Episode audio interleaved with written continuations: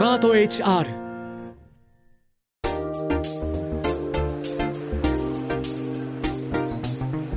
堀井美香ウェンズデイホリデー。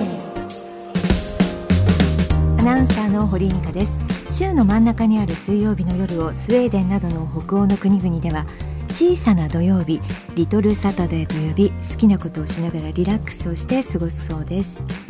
こうした習慣にインスピレーションを受けましてこの番組では心地よさって何だろう？を問いのテーマに個人での働き方組織やチームの在り方仕事を通じた社会との関わり方などこれからの働くの兆しをゲストと話しています。今回のゲストも前回に続いてアリのスペシャリストアリ探求家の島田拓さんお迎えいたします、えー、本当にアリの社会についてアリの姿を見ながらですね島田さんにお話しいただきました。私があの27年勤めていた TBS では入社時に一冊本が配られるんですけれどもまあその内容がアリについて書かれたものでやっぱりその中から労働であるとか集団であるとかアリから学べということを、えー、会社がですねメッセージとして伝えてたんだと思います。でそれをずっと探求されている島田さんのお話今日も伺ってまいります。今回も島田さんに人がアリから教わることについて伺っていきたいと思っております。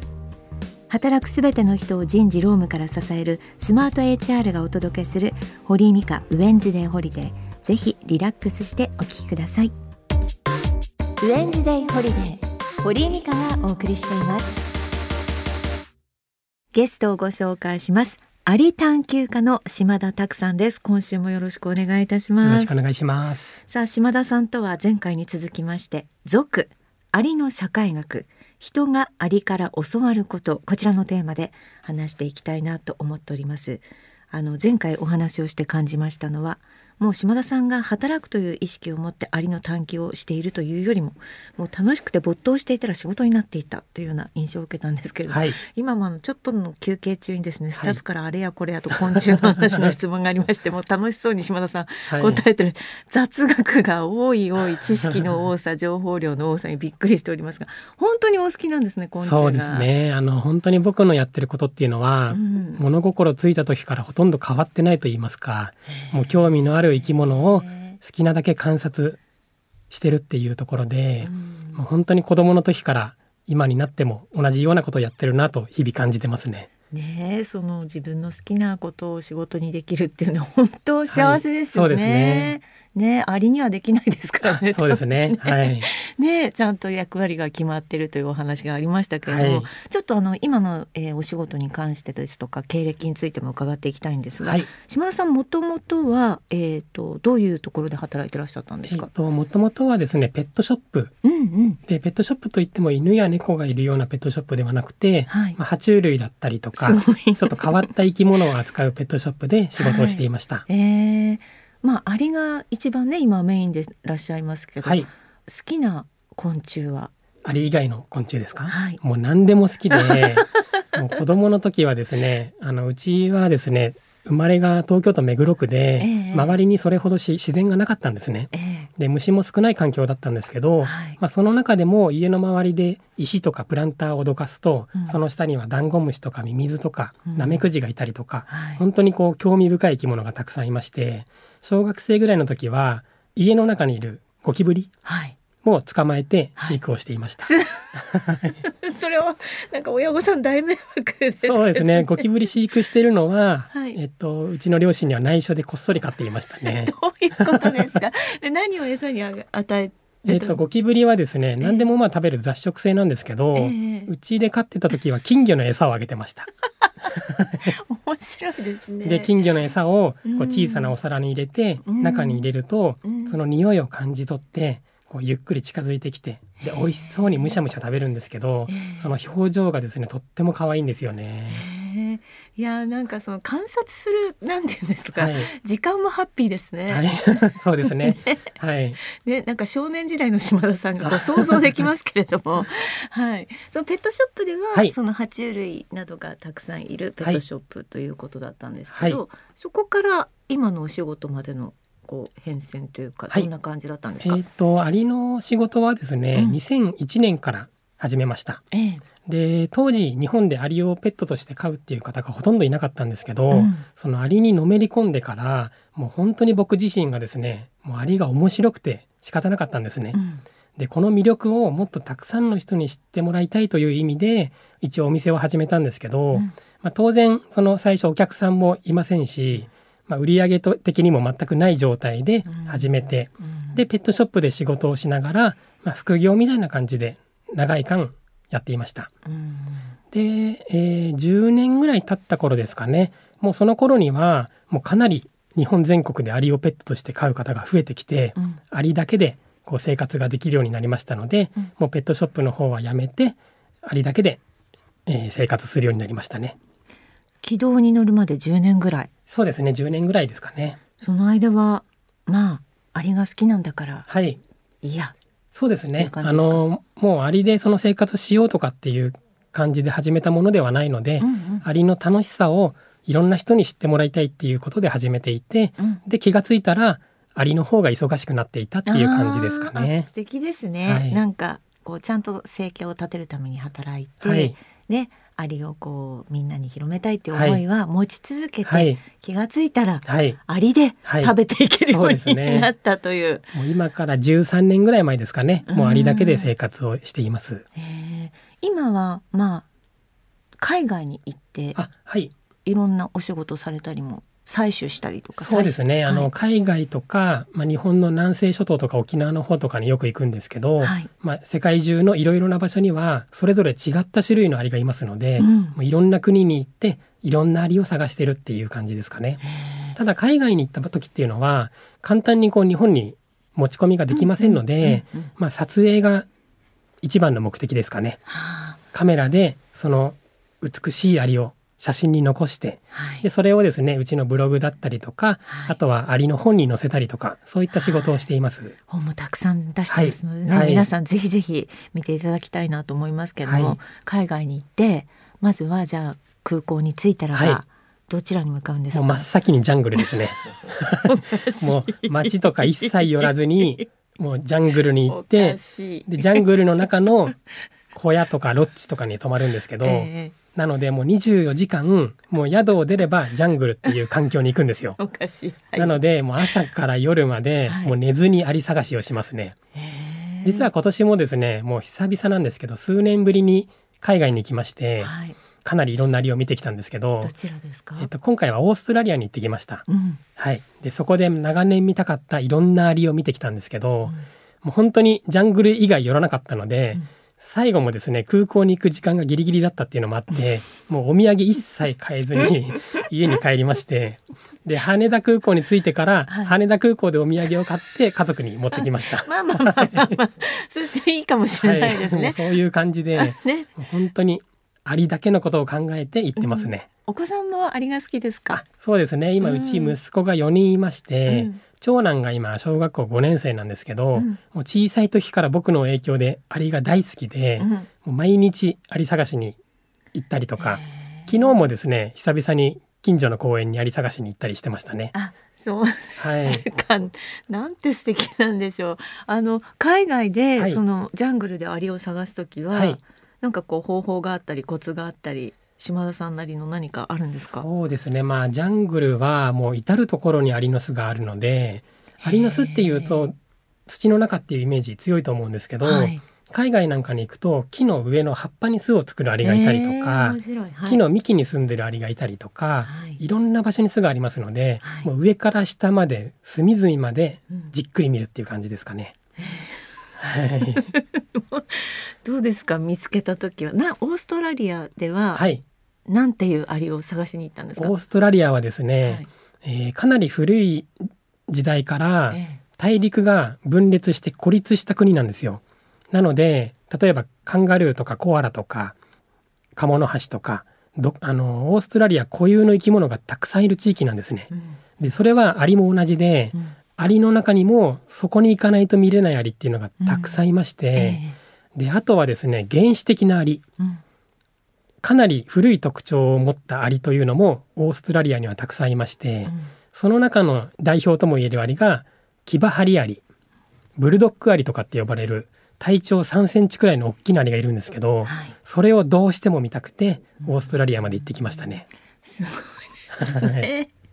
でも本当にその、えーと、今十何年かかったとおっしゃってましたけど、はい、こう好きなことをそうやって仕事にしていく、はい、あの憧れを持ってる人ってたくさんいると思うんですけど、はい、なんかこう気持ちの持ちようとか、はい、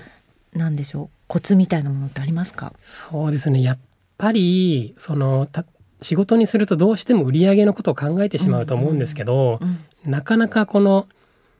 自分な自分の好きなことをすぐに売り上げにつなげるって難しいと思うんですよ。どんな世界でも。うん、なのでもう自分の好きなことを自分で勝手に楽しんでればいいんじゃないかなと思うんですよね。うんうんうん、でそれを広めることで気が付いたらそれが仕事になっているという感じになるんじゃないかなと思うんですけど、例えばですね僕アリ好きになった時に周りにはアリ好きな人全くいなかったんですけど、はい、アリの魅力をですねたくさんの人にこう話をすると「はい、えアリって面白いね」って誰もが言ってくれたんですよ。うん、その自分が好きに思う気持ちっていうのは、必ず伝わる人がいると思っていますのでたとえ今それが仕事にしてる人がいなかったとしても本人がそこに魅力を感じてるんであれば、うん、もうそれをとことんやり続ける。それが一番じゃないかなと思いますね。人間ではね、はい、なんかできそうですけどアリはやっぱりそれは許されない好きな仕事をするっていうことはできない、はい、人たちなんですか、このアリたちは。アリはですね、えー、まあ年齢によって役割分担が変わったりしますので、うん、若い時は巣の中で仕事をして、年を取ってくると危険な巣の外に出て仕事をする、まあ、そういう役割がありますので、まあ、常に巣の中にずっといるということはないんですけど、まあ、アリ自身もその自分自身が楽をしたいとか自分だけ生きればいいという考えは一切なくて、うん、家族が繁栄することを一番の目的として生きてますので、うん、そこはアリ自身は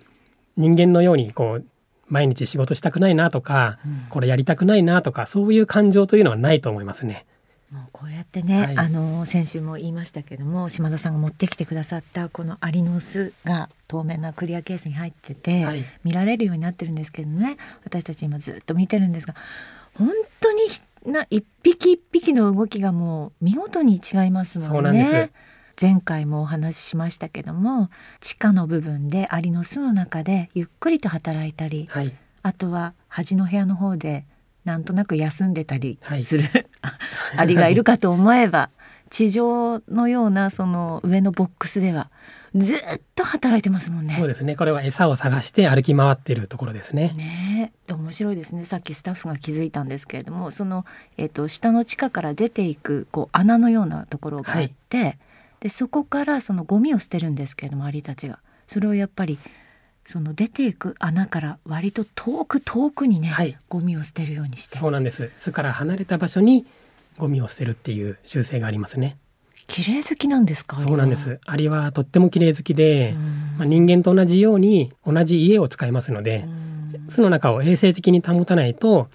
雑菌が湧いたりしてしまいますので人間と同じようにトイレを作ったりゴミ捨て場を作ったりするんですよね。ね前回言いましたそのトイレもね隅の方にちゃんとあって、一、はい、匹ずつトイレに今、はい、今も入ってますけども、はい、ねそうなんですよ。そうなんていうんですか。こう整然とですとかちゃんときれいに整頓した方が仕事ってはかどるよとかって時々言われたりするんですけどね、はいはいはい、ちゃんとそうなってますね。あの、うん、こう見てるともう本当にうちの部屋よりも全然綺麗というか、うち今息子が4人いて 育児をしながら部屋をきれいに保つって本当難しいなと思うんですけど、うん、アリたちはそれを完璧にこなしてるんですよね。なんかこうやって綺麗にこう部屋ごとにこう分かれて整頓されてるから、機能的に多分行動ができたりなんか仕事ができるんでしょうね。そうですね。ね。これも長年こう地球で生き延びてきた、うん、もう進化の結果といいますか、うん、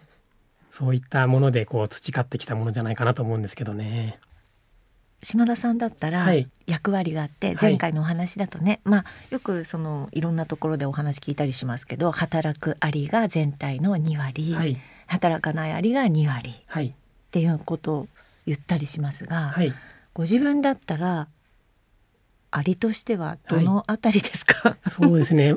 あどんな仕事をしたいかですかね、ね、僕はやっぱ子育て結構好きなので子育てを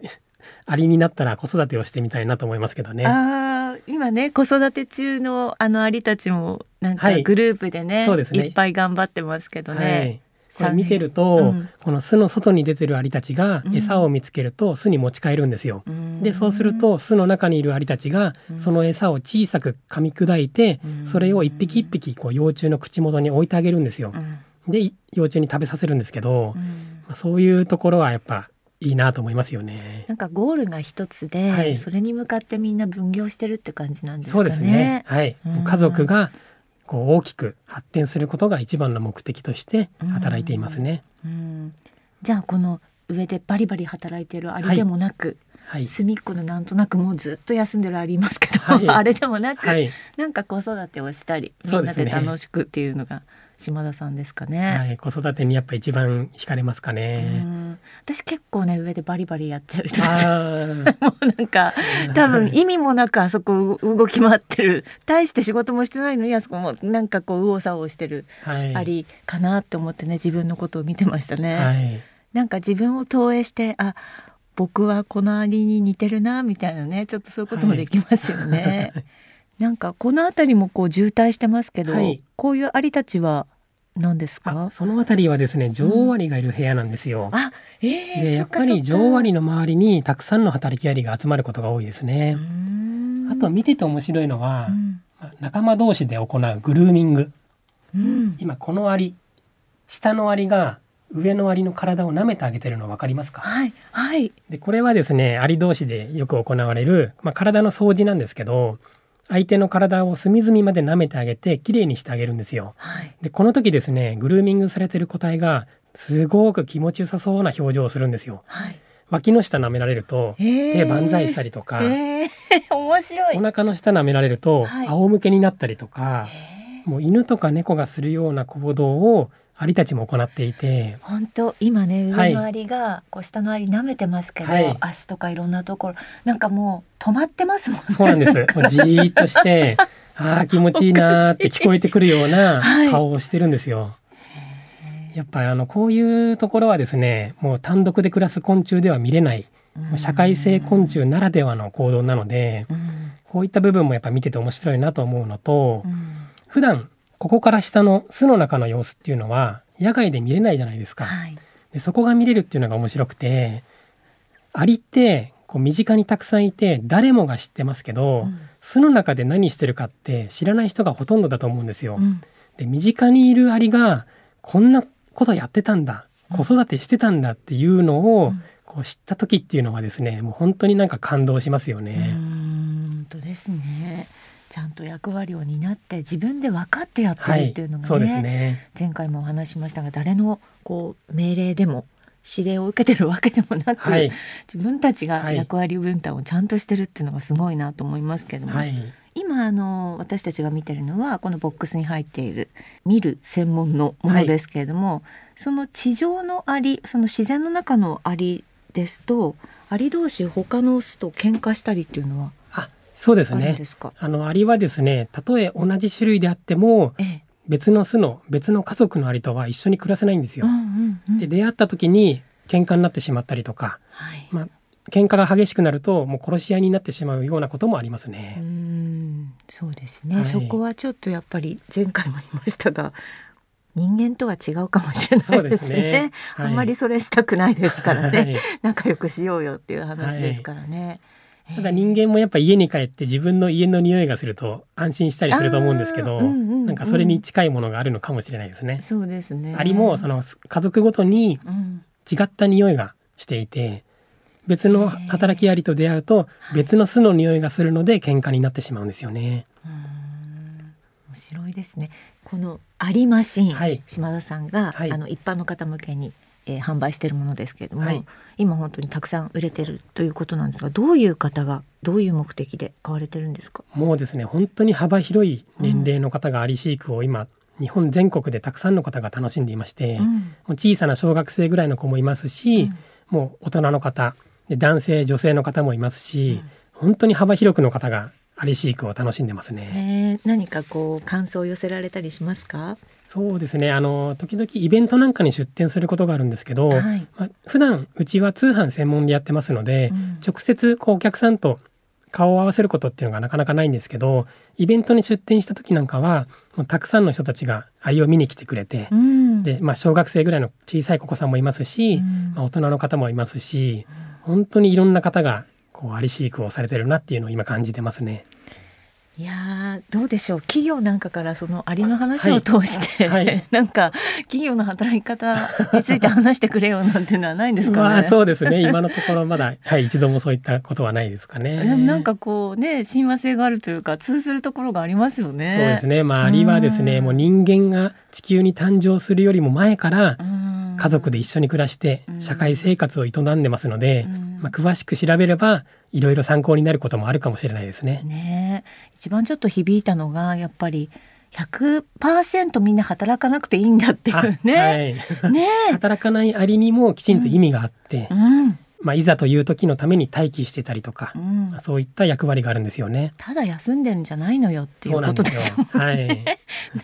でも本当面白いなと思ってこの全然働かないアリたちがね、はい、全く動かないですもんね。そうそう右の一番隅っこの隠れた部屋にいるんですけど、はいはいはい、卵も幼虫もない部屋でじっとしてるっていう。よく分かってるな居場所って感じで。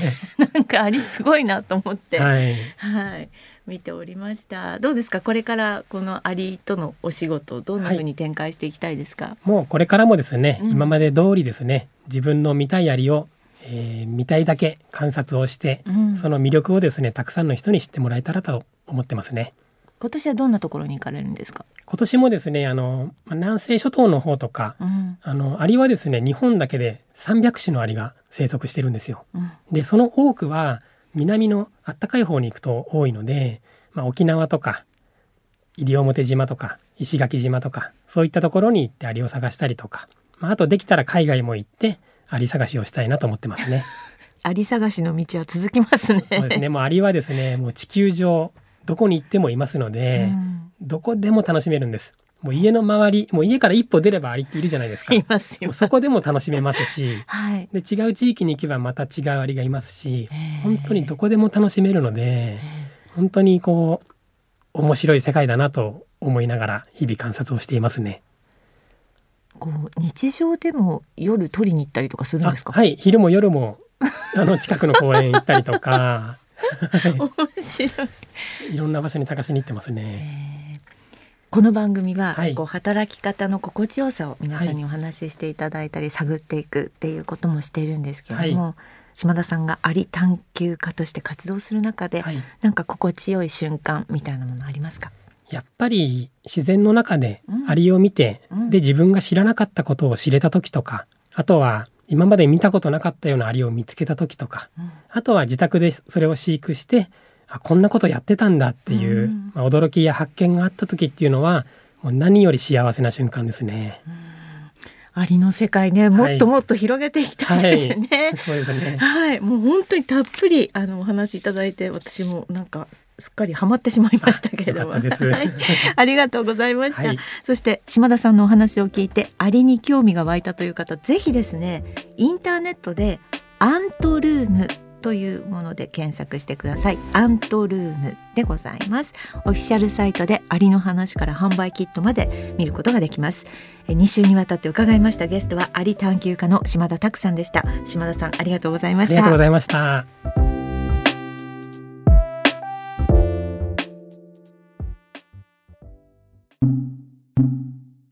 朗読で成仏。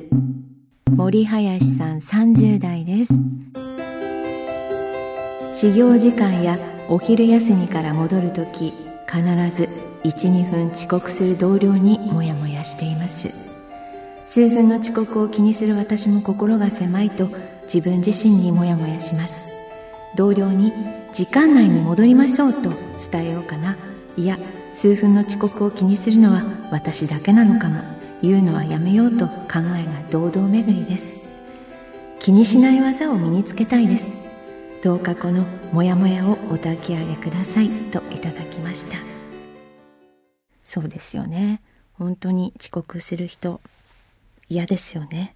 という私も今日5分分遅刻しまして本当にすいません。でもこの方お昼休みから戻る時必ずということですからね。あのこれはあのずっともう本当にしこりになってきますので早めに行った方がいいです。ね。時間内に戻った方がいいよちょっと笑顔でね伝えてあげてください。そんなに気にすることでもないですし向こうも言われたからといってそんなにですねムカッとくることもないかと思うのでなんとなく日常会話の中で「お昼休みさもうちょっと早く戻ってきた方がいいと思うよ」みたいなことをね一言言ってあげたらいいんではないのかなと思ったりしております。森林さん頑張ってみてください。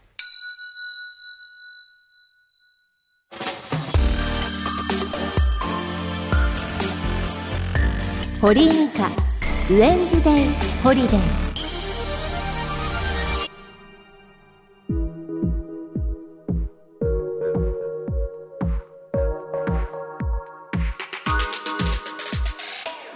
スマート HR 働くの実験室かっこ仮がお届けする堀井美香ウェンズデーホリデーエンディングのお時間です。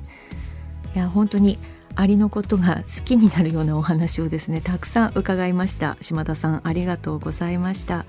まあ役割分担がいろいろアリもあるということでしたが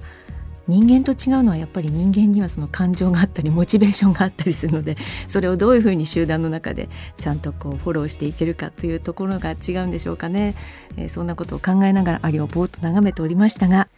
ではここでですねリスナーのあなたから届いたメッセージ紹介していきます。あなたのお仕事聞かせてというテーマでリスナーの皆さんが普段どんな仕事をしているのか楽しさやりがい苦労を伺っております。うさこさん40代の方です。私は小学校で学校司書として働いています。学校司書は比較的新しい分野です。最近の教科書に図書館の利用や情報利用の指導の観点が出てきて学校支所を設けないといけないなという感じはありますが実際は自治体によりけりでいたりいなかったりします。学校支所もパート体系なので職業であるかは謎です。自身も司書資格はありますがパートだしな出しゃばるなと思いながら10年働いています。しかし授業研究発表などに出されるのでたかがパートだと自覚していると痛い目に遭います。結果自分で勉強したりとかなり専門職は強めです。いつか図書館も取り上げてくださると嬉しいです。特に海外の図書館と日本の図書館を比較できるような内容を聞いてみたいです。ということで海外の図書館はその司書制度っていうのはすごく整っているんでしょうねきっとね。